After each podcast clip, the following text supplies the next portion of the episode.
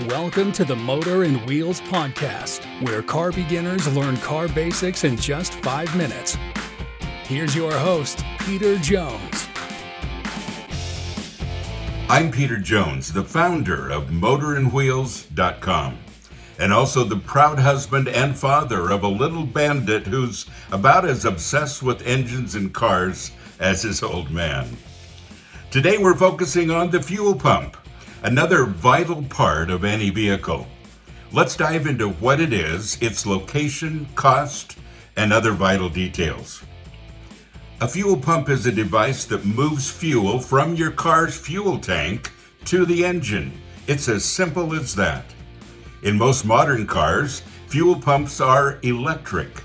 Depending on whether your car turns on gasoline or diesel, the fuel pump's design varies a bit, but the role remains the same to pump the fuel from the tank to the engine. Fuel pumps come in two main categories mechanical and electric. Mechanical fuel pumps are typically found in older cars. These look like small round metal devices with an inlet and an outlet port, featuring an arm that connects to the engine's camshaft allowing it to move with the engine's rotation. On the other hand, electric fuel pumps, common in modern vehicles, are small round devices about the size of a fist with various tubes to transport the fuel. They're often placed in or around the fuel tank, and they might look a bit different depending on your car's make and model. All cars have a fuel pump, as long as they run on gasoline or diesel. Electric cars are an exception since they don't require fuel. To access the fuel pump, you need to consult the car manual as the exact location can vary a bit. Sometimes getting access to the fuel pump will require you to remove other parts of the car, like the seats or other interior parts.